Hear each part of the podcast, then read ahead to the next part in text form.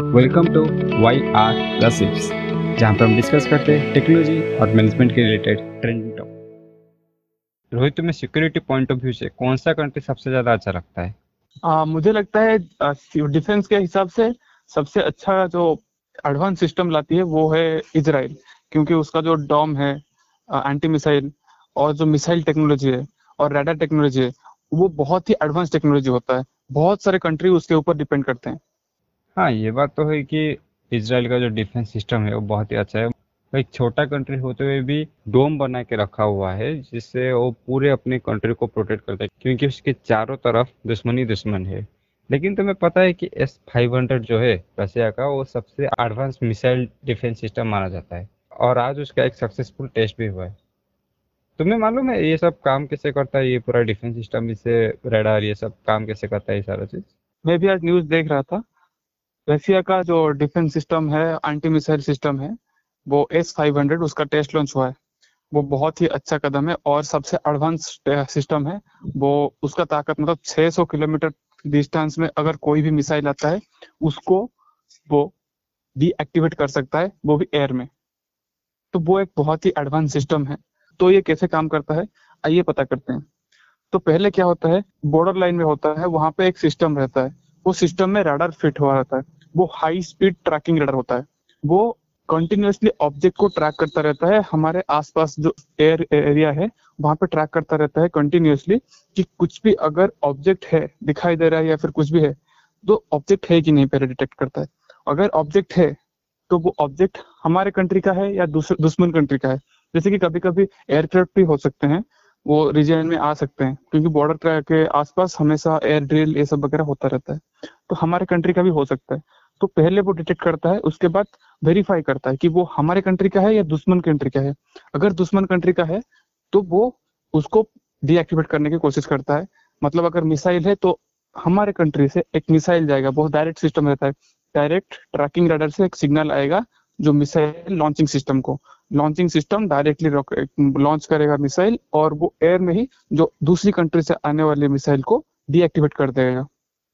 ये ऐसे काम करता है। या फिर कुछ एयरक्राफ्ट भी हो जाए, उसको भी आराम से डिटेक्ट कर सकता है और हमको वार्न कर सकता है या फिर उसको एलिमिनेट कर सकता है एयर में हाँ। तो ये बात तो मुझे समझ में आ गया, लेकिन अभी ये बताओ कि जो स्टेल्थ एयरक्राफ्ट अभी आ रहे हैं, जिसमें बोला जा रहा है कि उसको डिज़ाइन को एनहांस करके या फिर उसके जो आउटर लेयर है, उसमें कुछ अलग तरह का पेंट करके इसे रिड्यूस किया जा सकता है। तो क्या ये एस फाइव हंड्रेड उसको डिटेक्ट कर पाएगा या स्टेल्थ एयरक्राफ्ट इससे बाजी मार लेगा।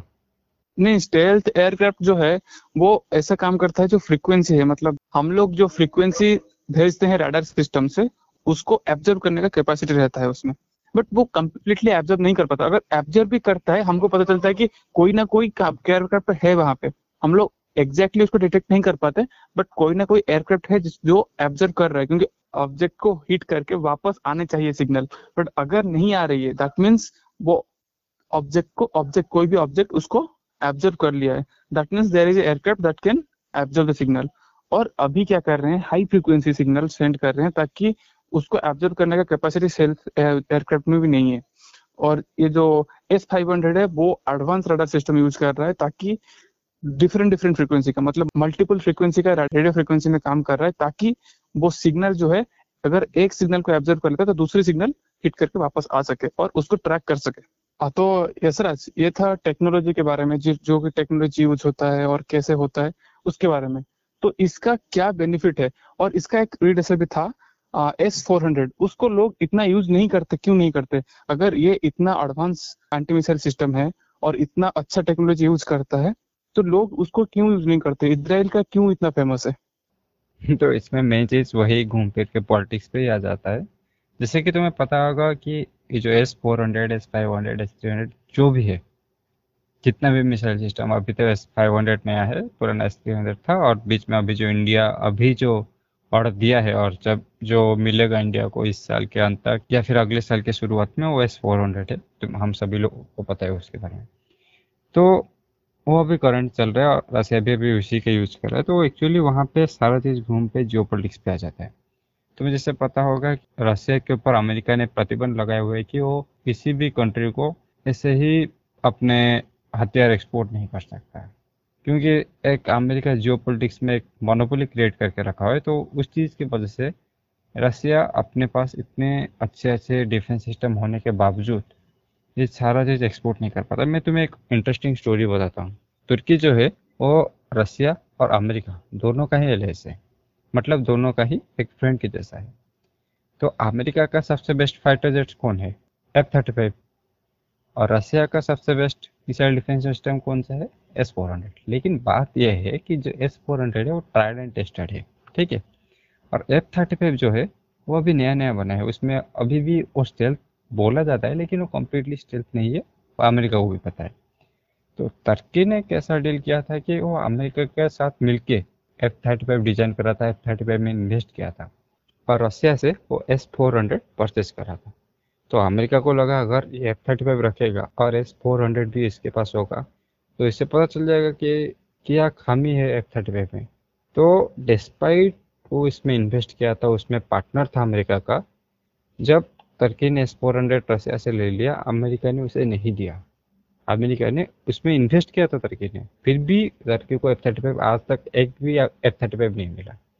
तो ये चीज़ घूम फिर के वही जियो पॉलिटिक्स पर जाता है, क्योंकि इसराइल अमेरिका का एक अच्छा पार्टनर है। अमेरिका अपने खुद का डिफेंस सिस्टम थर्ड को बहुत ज़्यादा पुश करता है दूसरे कंट्रीज़ को। मैं तुम्हें एक रिसेंट एग्ज़ाम्पल देता हूँ। जब इंडिया एस फोर हंड्रेड खरीदने वाला था तो अमेरिका डोनाल्ड ट्रंप जब थे तो उन्होंने बहुत बार बोला कि हम तुम्हारे ऊपर सेंक्शन लगा देंगे, ये कर देंगे, वो कर देंगे, लेकिन सैल्यूट टू मोदी गवर्नमेंट या फिर जो अभी का जो करंट डिप्लोमेसी चल रहा है हमारा तो उन्होंने उस चीज़ पे अड़े रहे और एस फोर हंड्रेड ही लाने का फैसला किया, ना कि थर्ड क्योंकि उस टाइम अमेरिका बहुत ज़्यादा थर्ड को बूस्ट कर रहा था।